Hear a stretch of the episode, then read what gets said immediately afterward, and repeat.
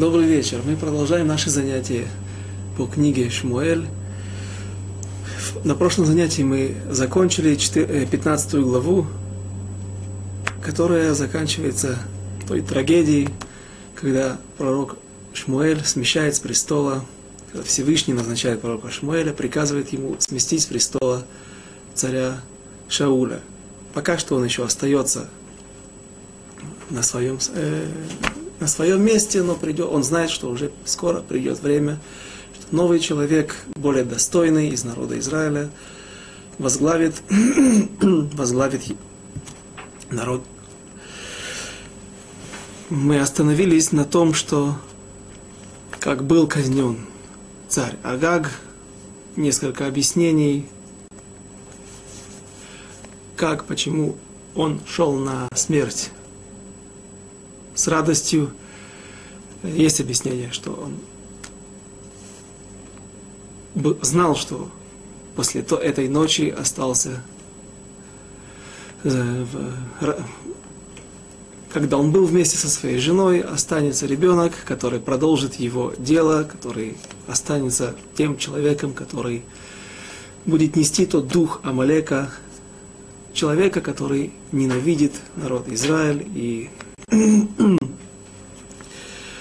Пиркей Дараби Лезер в 24 главе написано о том, описывается история, как Амалек стал ненавистником народа Израиля.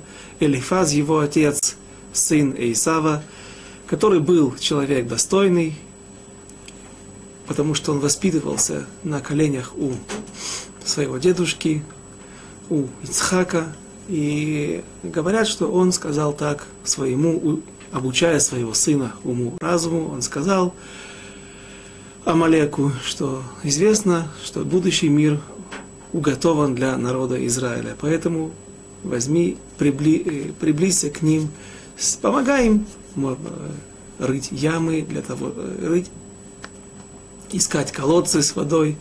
И таким образом, возможно, помогая им, ты также сможешь подняться на такой уровень, как и народ Израиля, и унаследовать то, что предназначено им. Но в тот момент Амалек возненавидел народ Израиля еще больше и стал страшным ненавистником. И вот благодаря Шаулю его дело не умерло, его дело не прекратилось. И Агак, он готов был идти на смерть с радостью, скажем, спокойно, мааданот, мааданот, с удовольствием. Таргум переводит мефанка от слова, на иврите сегодня это слово переводится мефунак, мефунак, изнеженный. То есть без проблем, без, без боязни умереть. Другое мнение, которое я не привел, оно, его приводят некоторые комментаторы, в нем оно звучит так увидя, что наконец-то царя Агага, Агаг, увидев, что наконец-то его ведут на смертную казнь, он обрадовался, потому что он предпочел умереть от меча, быть казненным, чем жить в тюрьме. И это то, тоже можно здесь добавить, что это то противопоставление еврейской морали, еврейской этики, еврейскому взгляду на жизнь, когда человек мог бы жить, мог бы жить, может быть, плохо, мог бы жить не так, как он жил до этого, с теми почестями, но все-таки жить. И еврей всегда выбирает, должен выбрать. Именно этот путь, как бы там ни было, даже если я не, не тот человек, не на том посту, не с теми возможностями, не, не с тем здоровьем, тем не менее, я могу еще выполнять заповеди, я могу воспитывать, продолжать человеческий род, воспитывать детей. И против этого стоит Амалек, Агаг, который предпочел смерть и рад приближающейся смерти, то он предпочел такой вариант другому, остаться в тюрьме и потому что ему нечем, а, а что ему, что ему там делать? Он не верит во Всевышнего, заповеди ему не важны. Так лучше так умереть, как вспоминаются слова горького безумства храбрых поем мы песню, безумство храбрых вот, мудрость жизни. Это то, э, когда вдруг это вспомнил, когда учил это в школе, не задумался об этом. Но то презрение к тому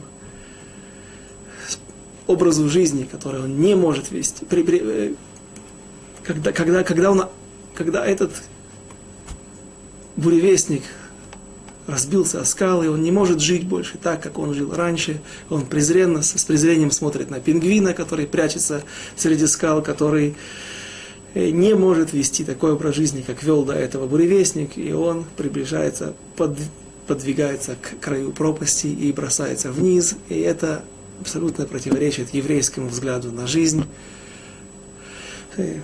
Также вспоминаю я рассказ, который я слышал однажды от Равшлома Заев Карлибаха, что когда-то, когда уничтожалась Варшавская гетто, было восстание, и фашисты, и Шимам и Зихрам уничтожали квартал за кварталом, и во время одной из бомбежек два человека запрыгнули в погреб для того, чтобы в какой-то подвал для того, чтобы спрятаться от бомбежки. И вдруг они удивились той картине, которая пристала перед их глазами. Они увидели двух человек, двух ешибохоров, учеников ешивы, которые готовят, делают мелиха, готовят мясо для употребления в пищу перед этим они его засаливают, свежее мясо заса, за, за, за, за, засаливают для того, чтобы, поскольку соль, она гигроскопична, она вытягивает кровь из мяса, есть запрет есть кровь. Ребята очень удивились, те, которые попали в этот подвал.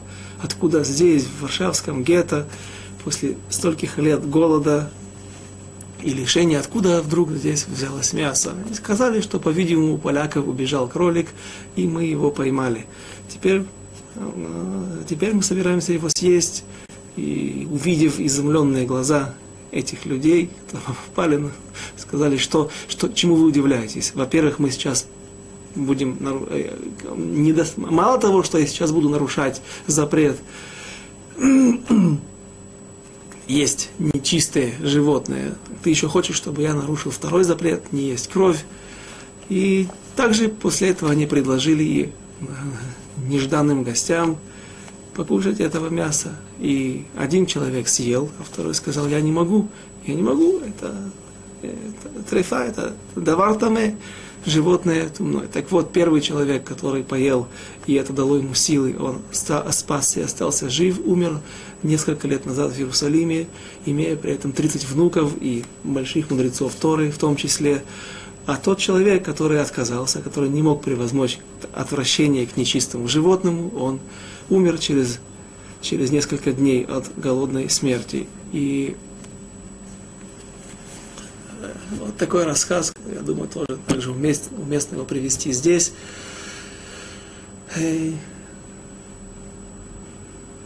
Подобная ситуация, аллахическая ситуация, рассматривается в трактате Бава Кама – в первом переке, в начале первой главы, когда один человек бросает с крыши какого-то высокого дома, бросает сосуд, и его тянет сила тяжести к земле, и оно, этот сосуд уже не, не, не, непременно будет разбит. Вдруг приходит человек, выходит на балкон человек на втором этаже и разбивает молотком этот сосуд. Кто виноват?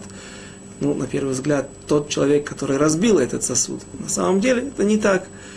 Человек, который бросил сверху, он уже заложил смерть, заложил уничтожение этого сосуда в него, и поэтому тот человек, который бросил сосуд сверху, он и обязан платить за его уничтожение. Но если кто-то столкнул человека сверху с такого же высотного дома, и он летит вниз, и опять же та же ситуация, кто-то выстрелил в него на более низком этаже, то именно второй человек будет виноват. Почему? Потому что человеческая жизнь, каждая секунда, каждая минута человеческой жизни для нас важна.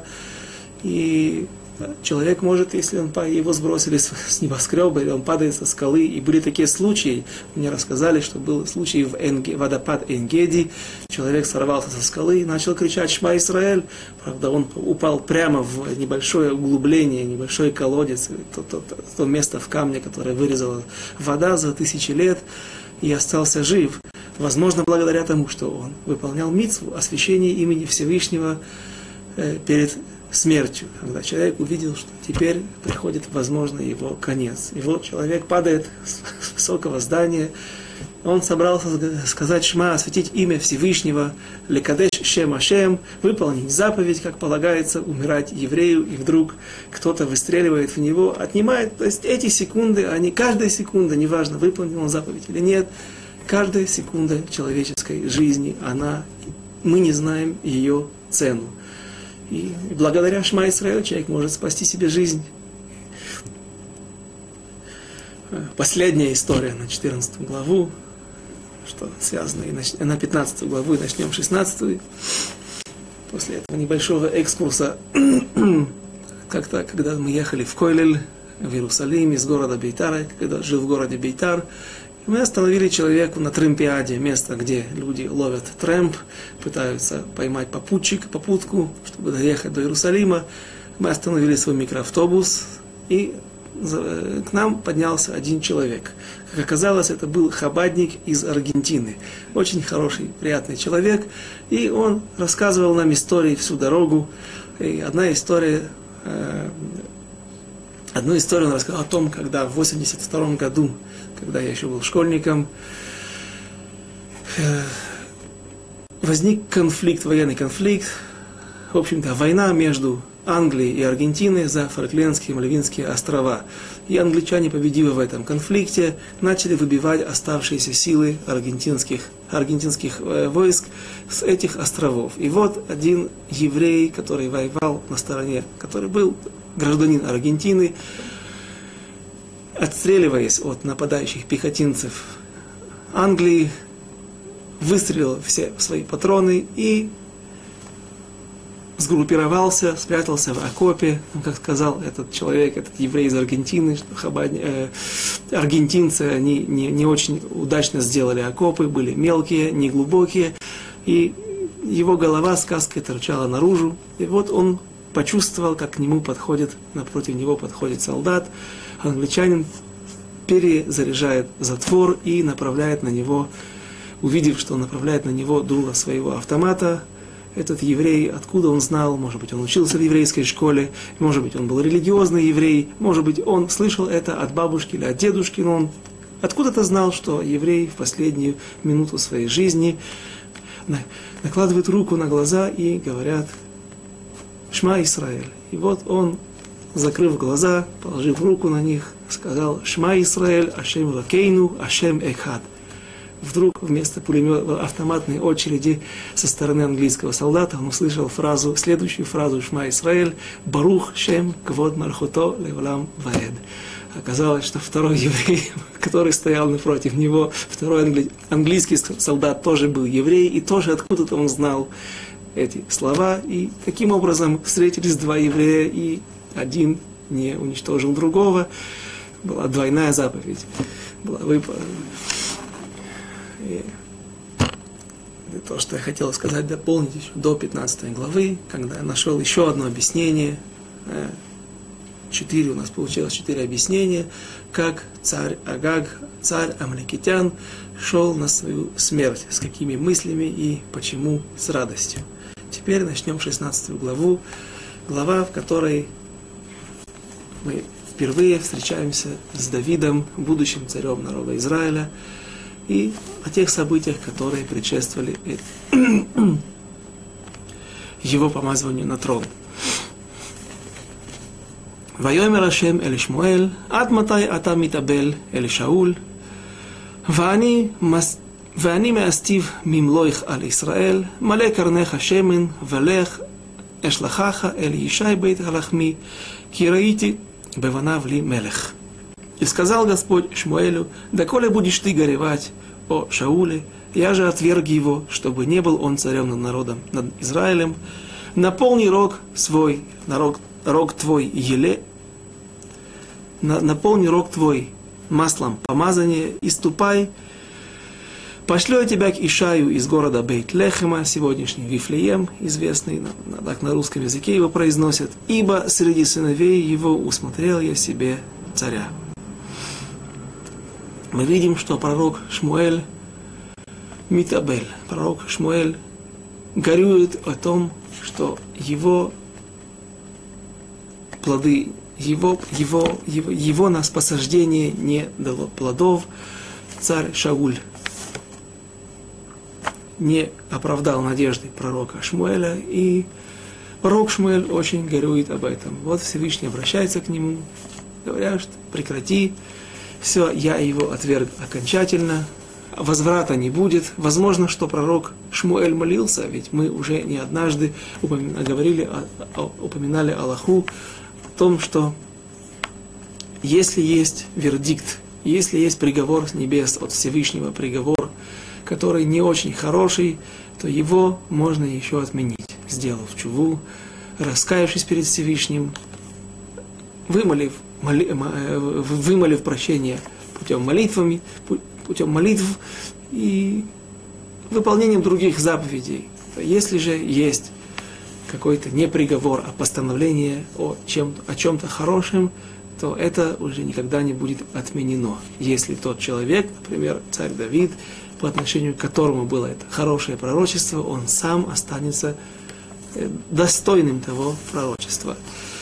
И вот, возможно, пророк Шмуэль не просто горюет, как, как следует из стиха, а несложно представить, что он пока что еще борется за царя Шауля. Но надо вспомнить слова из последних строк, последних псуков в 15 главе, когда Всевышний говорит, и я не, я не вернусь в Нецах Израиль лой шакер, и вечный этого мира не, больше не будет врать, больше не вернется. То есть в данной ситуации уже был вердикт окончательный. И говорит Всевышний пророку Шмелю, возьми свой рог. Почему? Что это за свой рог? Это, так объясняют комментаторы, один из э, все те пророческие регалии, которые он имел в своем, он получал по, от предыдущих вождей, от предыдущих духовных лидеров народа Израиля. Мы уже говорили о том, что из поколения в поколение, от главы народа к главе народа передавалось, передавался свиток храма, как нужно будет построить храм, точно его чертежи, все, что связано с этим. И также мы видим, что был рог. В книге Мелахим, Мелахим Алеф, в первой книге царей, когда пророк Гад помазал на престол э, царя Соломона, то он берет, там написано более подробно, что он берет, Всевышний приказом взять специальный рог, из которого нужно помазать, из которого помазывают царей и, возможно, помазывали также первосвященников, потому что Шемина Мишха, масло помазывание, которое сделал сам Моше Рабейну, Моисей еще в пустыне, оно хранилось до конца, его хватило до конца второго храма, и вот об этом роге и говорит нам здесь стих. «Наполни рог твой маслом помазания и ступай, и пошлет тебя к Ишаю Бейтлехемскому». Кто такой Ишай? Ишай был великий человек, был великий мудрец Торы, великий праведник. Написано, что он не выходил из дома. Бли Ахлуса, Ахлусия – это население, это народ, и не возвращался домой без сопровождения десятков тысяч людей. Именно такое количество людей приводится, сотни тысяч людей. Именно такое количество людей приводится в, в наших источниках. Шишим Рибо. И откуда он происходил? Он происходил от Рут Моавия. Он был внуком Рут Моавия, Рут Мавитянки, которая пришла и приобщилась к народу Израилю, прошла Гиюр, и Ешай имел семь сыновей, а точнее восемь, но всего всегда перечислялись семь сыновей.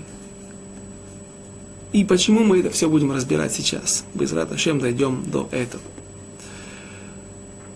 Следующий стих, стих второй. Вайомер Шмуэль, Эхелех вешама Шауль варагани.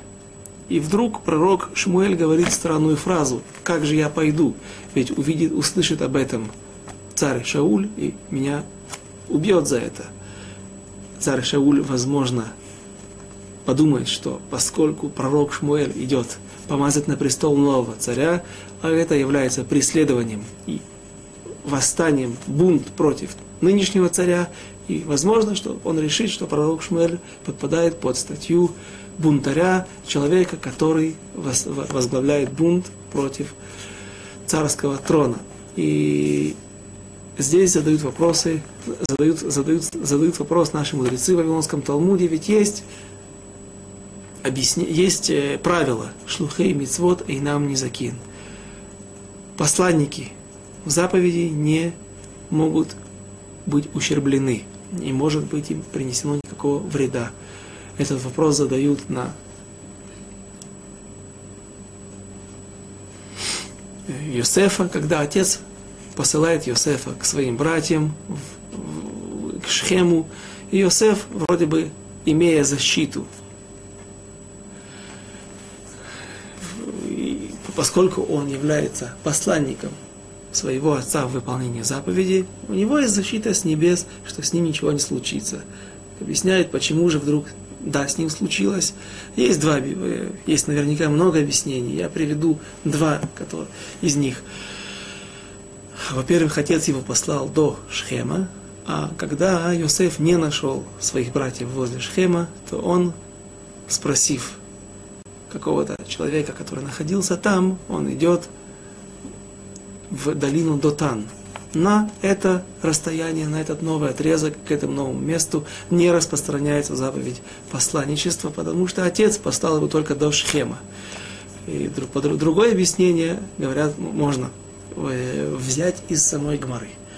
Говорят наши мудрецы в Вавилонском Талмуде, что это правило работает только тогда, правило шлухей мицвод и нам не закин, оно работает, посланники заповедей, они не властвуют, не может, не может быть и причинен никакой вред, оно может работать только тогда, когда человека посылает, человек идет с миссией выполнить какую-то заповедь в место и вообще в общей ситуации, когда нет в этом месте никаких э, это место не опасное. Например, человек идет в лес ночью, он несет гет, муж хочет развести свою жену, и вот он передает, назначает посланника, чтобы человек поехал через моря, через горы и добрался к, какой-то город к, своей, к его жене и дал ей гет, таким образом выполнить заповедь, э, которая была на него возложена. Если же человек идет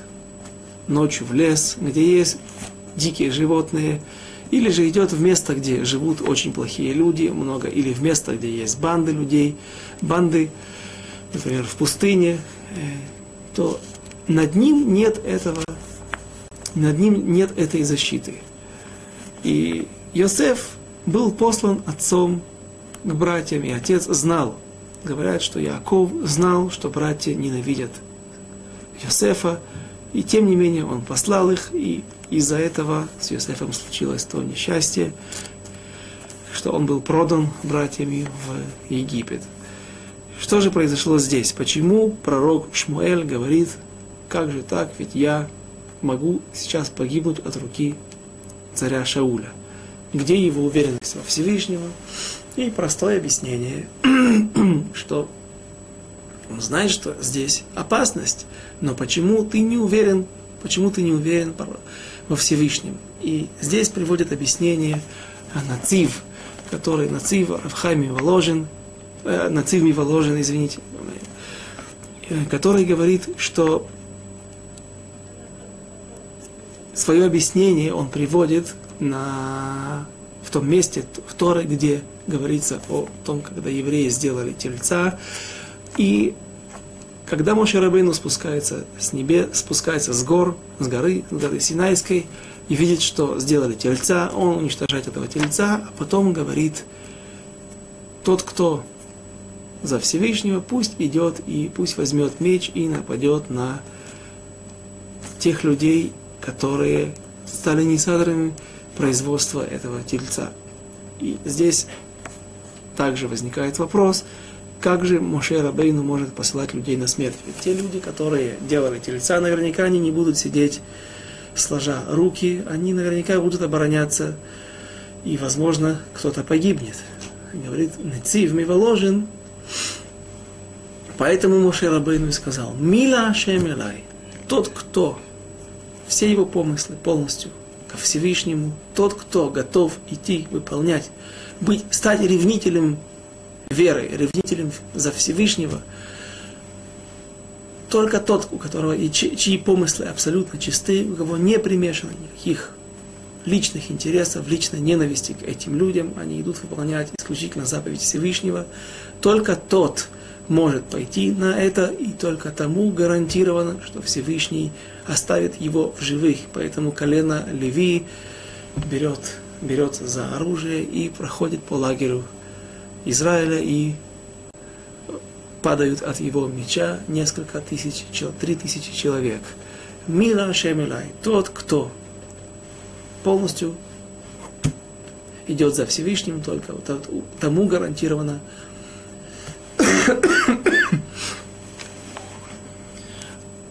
безопасность при выполнении заповеди. И вот объясняет Аницив, там также наше место.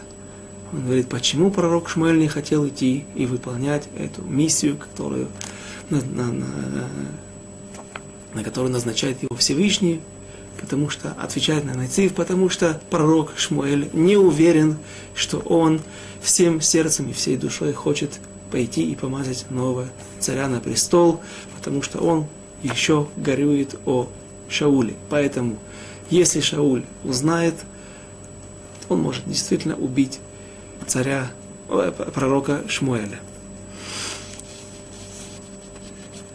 На это прочтем следующий стих дальше. Стих третий. ויאמר השם, עגלת בקר תיקח בידיך, בידך, בידיך, ואמרת לזבוח להשם באתי. Отвечает ему Всевышний, хорошо, я принимаю твое утверждение, твой довод. Ты действительно сейчас находишься в таком состоянии, что ты не можешь быть под защитой этого правила, что посланники заповедей, они не, им не может быть причинен никакой ущерб. И тогда он говорит, возьми, а я дам тебе, возьми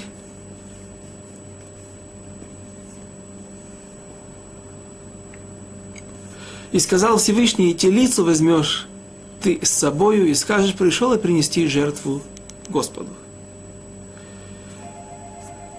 Ральбаг приводит очень красивое объяснение, почему говорится здесь именно телицу. Ведь если сказать, что просто так пророк Шмуэль решил принести жертву в городе Бейтлехем, тогда Шауль может заподозрить его и сказать, возможно, ты идешь выполнить какую-то другую миссию, например, помазать на престол другого царя, потому что царь, пророк Шмуэль может помазать, э, может, может, может принести жертву в другом месте, в своем городе. Наверняка там был жертвенник. Мы, точнее, не наверняка, точно там был жертвенник. Мы помним, что когда царь Шауль поднимается к пророку Шмуэлю, в его город, в Рама, то тогда при этой первой встрече им говорят, что сейчас, сейчас будет жертвоприношение, после этого праздничная трапеза, и поэтому и вы тоже будете приглашены к нашему столу.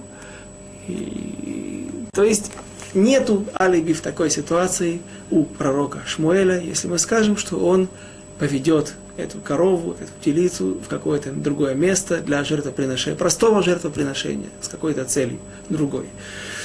Как объясняет Джераль Баг, когда мы, э, где, в, какой, в каком жертвоприношении употребляется телица. Игла руфа, когда приносится игла руфа, когда есть где-то погибший человек. Нашли погибшего человека, и туда Сейчас идет Шмуэль. Поэтому в такой ситуации, при таком объяснении, у пророка Шмуэля, безусловно, есть алиби, и он может спокойно идти в город Бейтлехем. Теперь у него нет никаких проблем перед царем Шаулем.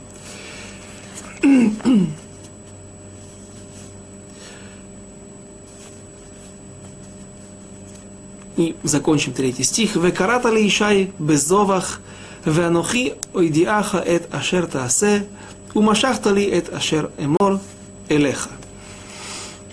Я дам тебе знать, и пригласишь Ишая к жертве, а я дам знать тебе, что тебе делать, и ты помажешь мне того, о ком я скажу тебе. Стих четвертый. ויעש שמואל את אשר דיבר השם, ויבוא בית Ваихарду зикней гаир ликрато. Ваеймар шалом боеха. И когда пришел пророк Шмуэль в город Бейтлехем, старейшины города Ваихарду со страхом, с трепетом направились навстречу к пророку Шмуэлю. Почему? Потому что мы помним, что у пророка Шмуэля были определенные маршруты. Из года в год он ходил по всей земле Израиля, по всем общинам, и там судил народ Израиля. По-видимому, было какое-то время, может быть, несколько раз в году, когда пророк Шмуэль в связи со своим установленным календарем, в соответствии со своим установленным календарем, он приходил в город Бейт-Лехем. Теперь же была не та дата, не соответствующая его обычным визитам, и теперь пророк теперь все старейшины понимают, что сейчас происходит здесь какое-то неординарное событие, поэтому в Ехарду не просто пошли навстречу, а с трепетом, со страхом бросились ему навстречу, чтобы оказать прием. Стих пятый. Вайомер, и когда они сказали, поприветствовав, его шалом боеха, мир приходящему, «Вайомер шалом, лизбох лашем бати», ответил им, «Здравствуйте, благословляю я вас, и пришел я принести жертвы Всевышнему». Гиткачу убатым идти безавах, вайкадеш эт Ешай, вайдбанав, вайкра лахем лезавах. И вот пророк Шмуэль говорит странную вещь. И сказал он, мир Пришел я принести жертву Господу, приготовьтесь, приготовьтесь, очиститесь, и приходите со мной на жертвоприношение. И подготовил он Ишая, сыновей его, и пригласил их на жертвоприношение. Ишай, как мы упомянули, был человек очень важный, человек, которого сопровождали десятки, сотни тысяч людей, десятки, сотни тысяч учеников – то, что он приглашен на трапезу для старейшин народа Израиля, для старейшин города Вейтлехема, это неудивительно. Но вдруг есть, примешивается какой-то небольшой, небольшой нюанс, какая-то деталь. Семь сыновей Ишая, которые пока что ничем особым не известны, может быть, они тоже были праведники, может быть, молодые мудрецы Торы, но это были не старейшины города, и их тоже приглашают на трапезу. И это, безусловно, не может вызвать удивление. Стих 7. Вайомер Рашем аль Шмуэль аль табе... Извините, стих 6.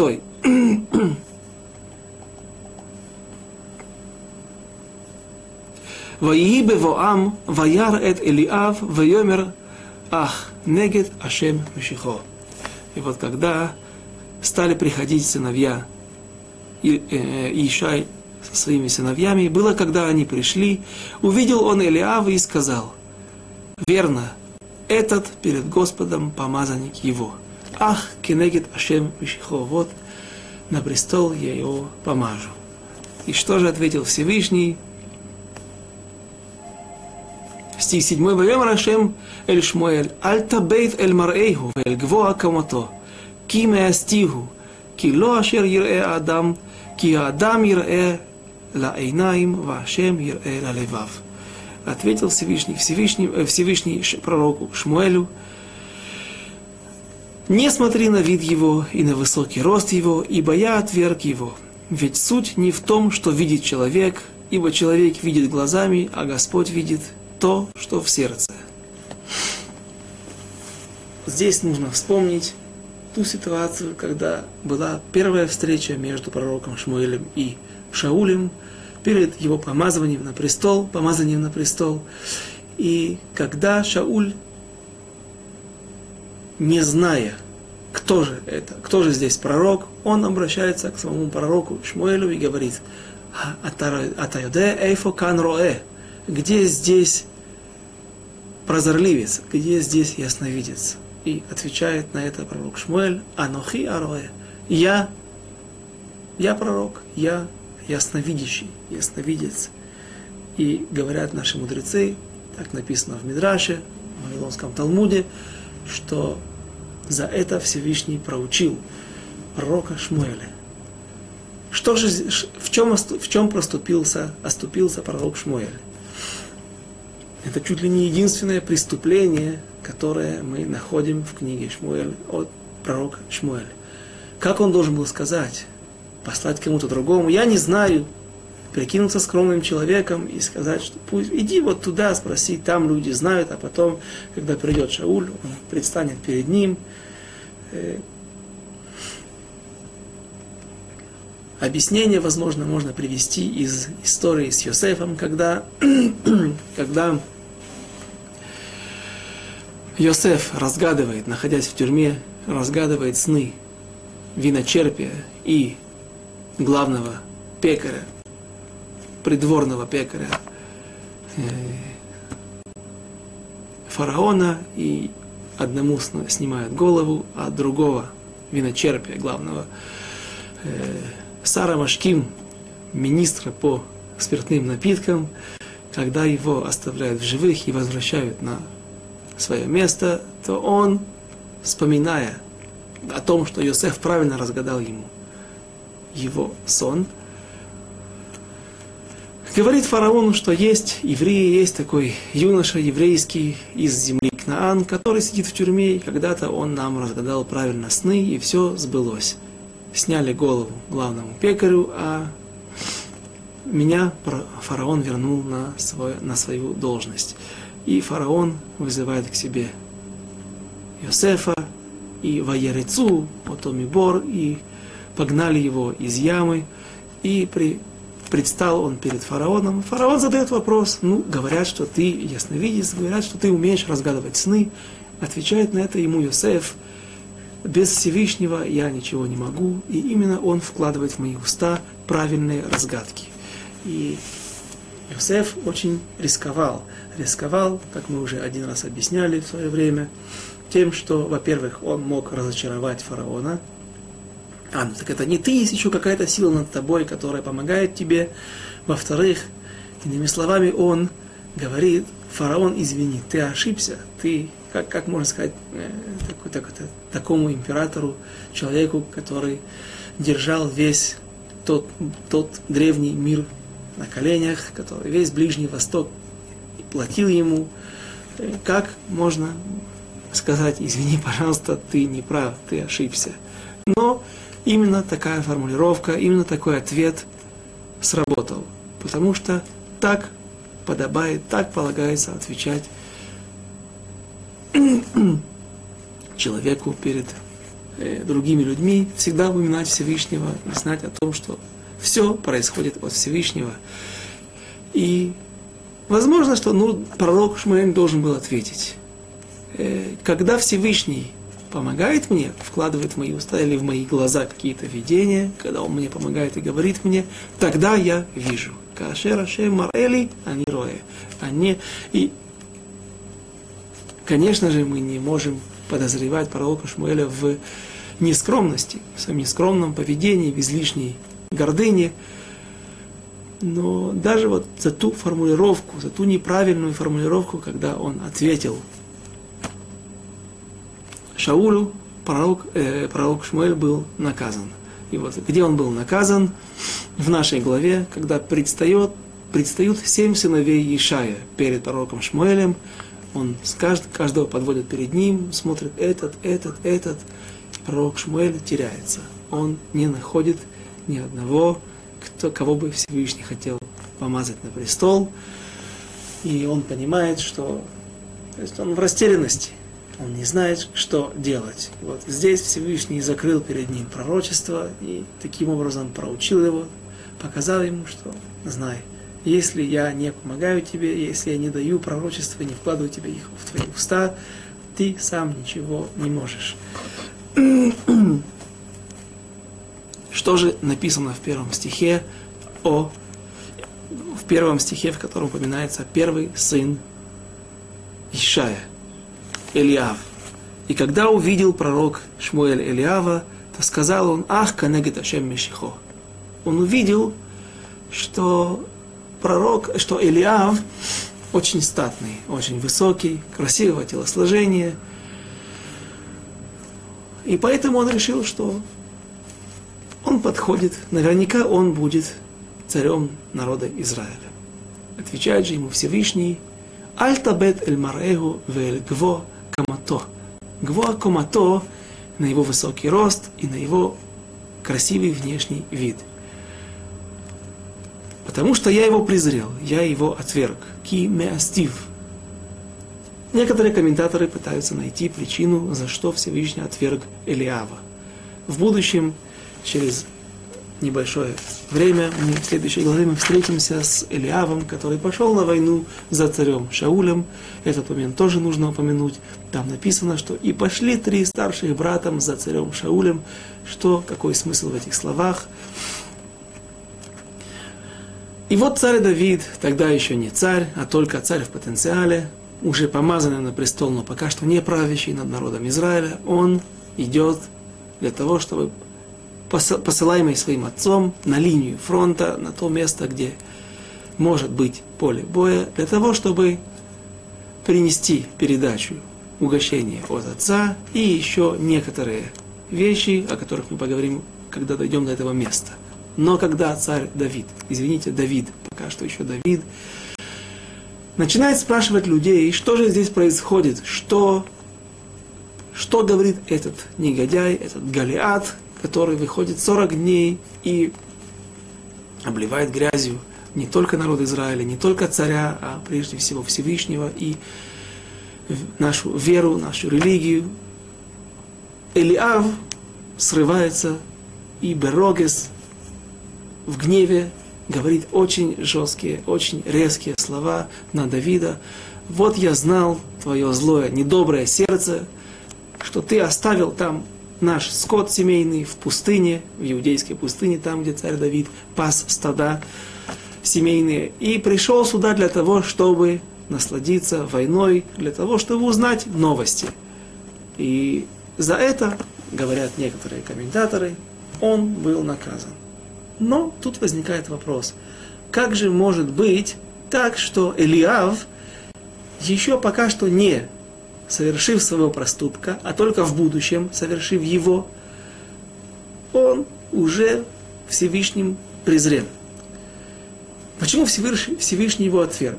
Если мы скажем, что Всевышний знает все наперед, то получается, что нет у нас выбора. Да, Всевышний знает общее развитие событий на, на, на, на будущее, но всегда у каждого из нас есть возможность изменить. Есть бахира, есть право выбора, есть сила выбора, что каждый из нас может изменить свое положение, свое участие, свою роль в каждой из ситуаций. И давайте сделаем еще простое уточнение. Кимя Стив, я его отверг. То есть, иными словами, он в какой-то, до какого-то момента он был достоин быть царем, достоин был, достоин был занять место царя Давида. Но Всевышний его отверг. Тогда получается, если Всевышний знает все наперед, то уже с самого рождения Илиава, наперед он знал, что он когда-то очень грубо отнесется к помазаннику Всевышнему, не просто к своему младшему брату, брату нежеланному, который все свое детство провел в пустыне, был отверженным. Почему? Вскоре мы начнем разбирать и говорить об этом. Почему же, как получается, когда же, когда же, до какого момента он был пригоден, угоден Всевышнему возглавить народ Израиля, стать, взойти на престол, и с какого момента Всевышний его отверг.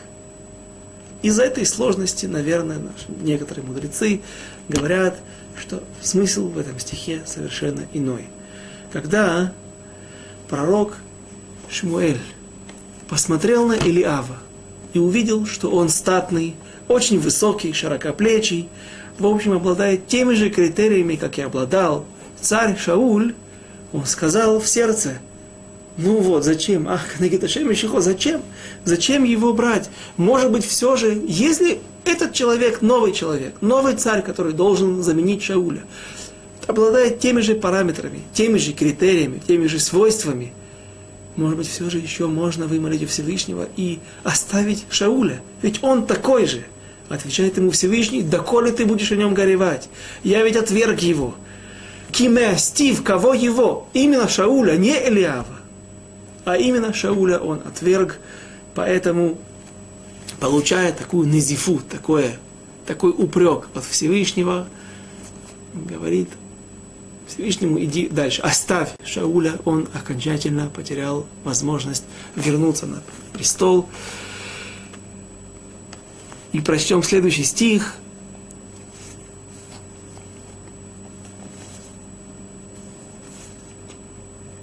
Стих, стих 8. Вайкра Ишай Эль Авинадав, следующий сын, позвал Ишай Авинадава, Вая верею лифней Шмуэль, вайомер гамбазело бахарашем. И Всевышний сказал, и, и пророк Шмуэль сказал, и этого не выбрал Всевышний. Вая авер Ишай Шама, Шама, Вайомер Гам Базело Бахарашем. И третий сын также не был избранным Всевышним.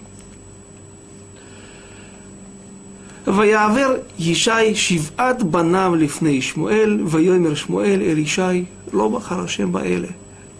И провел перед ним Ишай семерых сыновей своих перед Шмуэлем, но Шмуэль сказал Ишаю, не избрал и этих Господь. И вот есть дилемма. Пророк Шмуэль, посланный Всевышним для того, чтобы выполнить свою миссию, помазать на престол нового царя, вдруг он не находит ни среди, ни, нет ни, ни среди одного, ни, ни среди семи сыновей не находит ни одного человека, которому Всевышний удостоил важную миссию быть царем народа Израиля. И поэтому у него возникает логичный вопрос. Ваемер Шмуэль Элишай, а там у Анегарим, скажи, пожалуйста, от, от, э, задает пророк Шмуэль вопрос к Ишаю, закончились у тебя сыновья? Вайомер от шар акатан вегинеро эбацон, вайомер Шмуэль Элишай, шилха векахеху, э кило насоев ад бою по.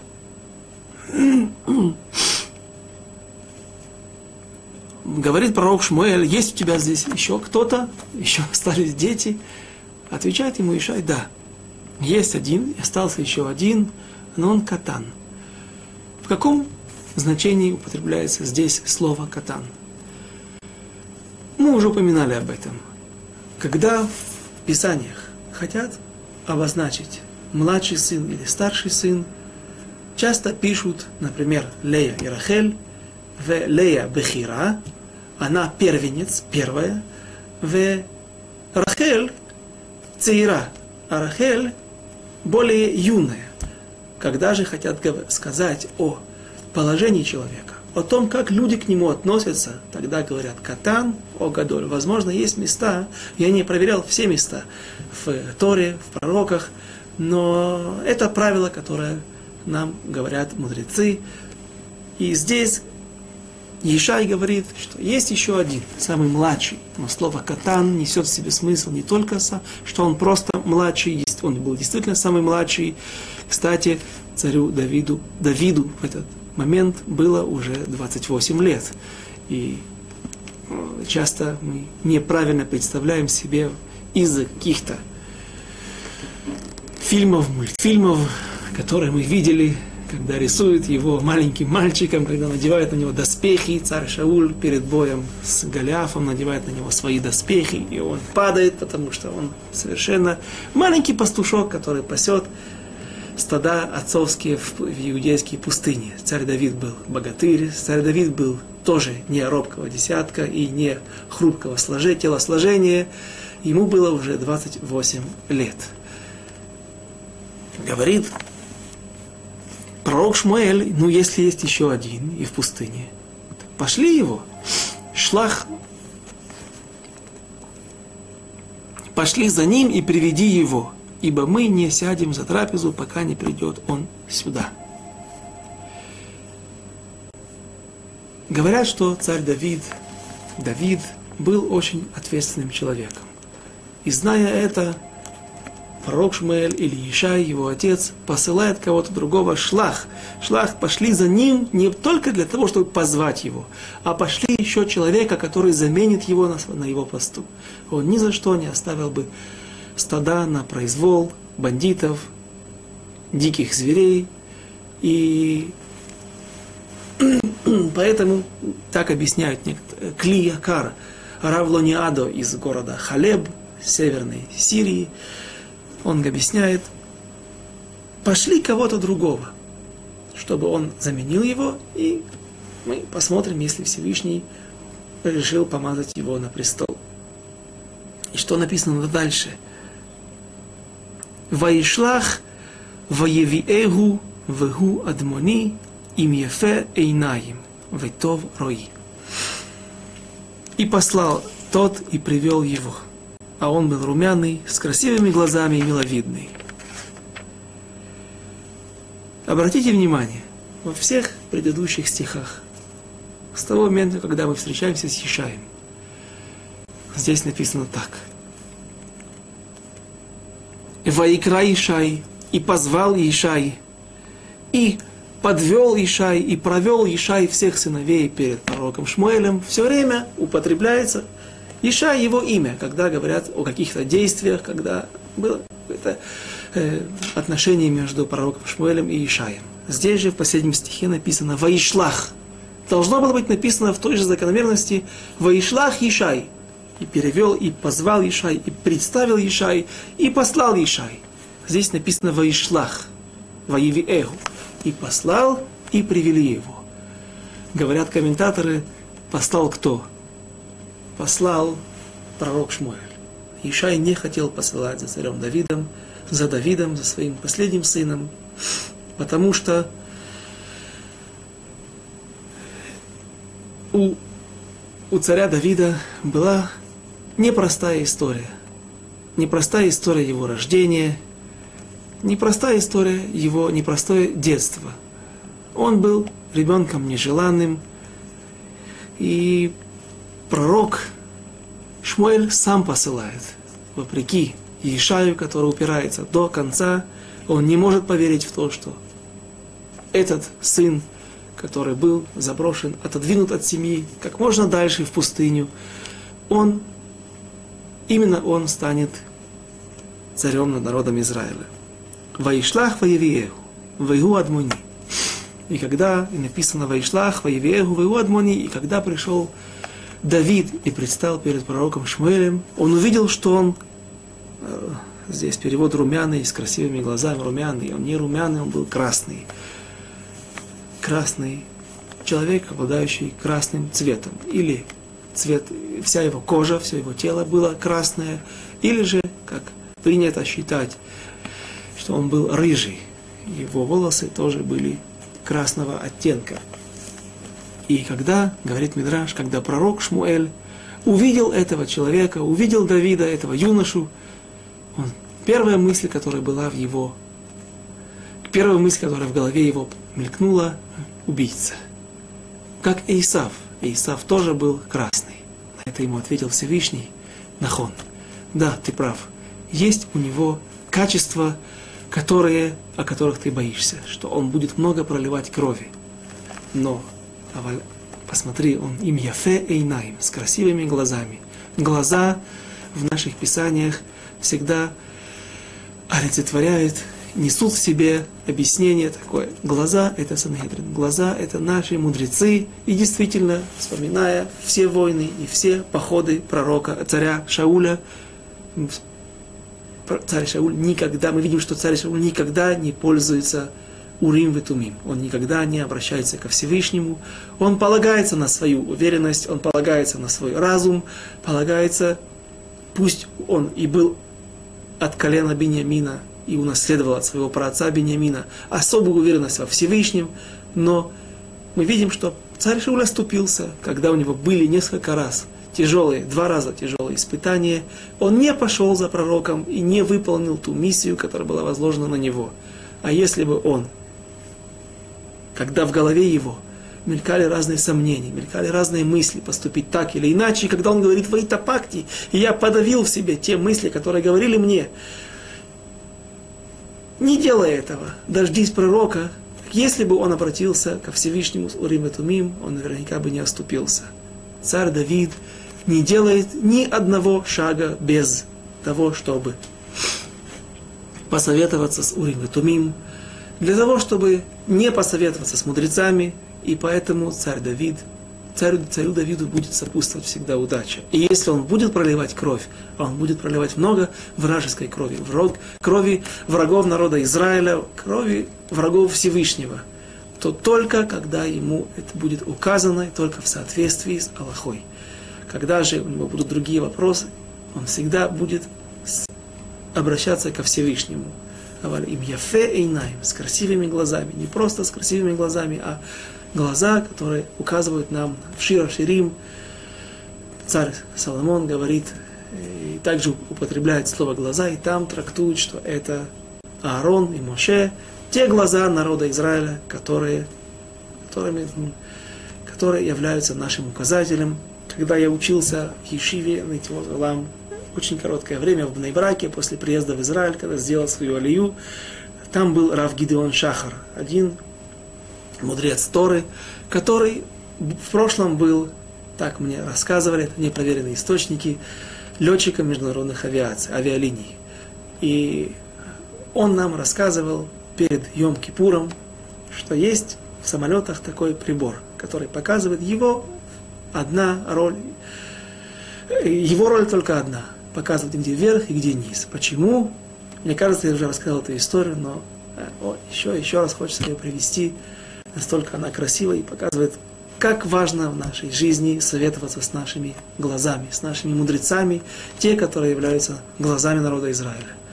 Иногда есть у летчиков, появляется такое, такое, так, такое ощущение, они впадают в панику, когда они смотрят на звездное ночное небо, если небо ясное, без туч, то тогда им иногда кажется, что когда они видят много звезд, им кажется, что они видят ночной, звезды ночного города – то есть, иными словами, почему они там наверху, наверное, самолет перевернулся.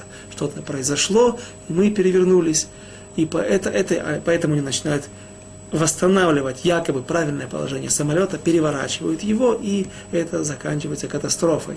Наверное, такие случаи были и были не единичны, потому что в каждом самолете есть такой приборчик, который выполняет только одну роль, показывает вверх и низ. И вот это и является Э, наши мудрецы, так говорил Равгидон Шахар, являются нашим приборчиком, нашими глазами, которые говорят нам, где правда, где неправда, что делать и что не делать. Поэтому сказал Всевышний пророку Шмуэлю, знай, что этот человек, этот юноша, Давид, будет в будущем выходить на войны и выполнять другие заповеди, только в соответствии с Урим Ветумим. Это мы увидим не один раз, когда он будет убегать от царя Шауля, когда он спасет город Киила, неблагодарных евреев из иудейского города Киила, когда он спасет их от рук, от грабителей филистимлян, от нападения их, как сегодня говорят на иврите, Мильхемет Герила, не война гориллы, а именно герила, это что-то наподобие э,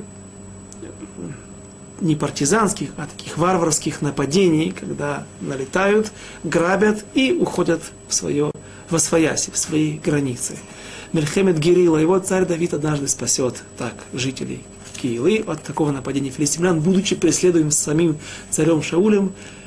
И когда царь Шауль пошлет войска для того, чтобы осадить город Киила, царь Давид сразу же спрашивает Всевышнего, Урим Ветумим, а спасешь ли ты меня или нет? Сдадут ли меня эти жители в руки царя Шауля? И Всевышний говорит, да, сдадут. Царь Давид уходит и тем самым избегает тяжелой участи. Наше время подошло к концу.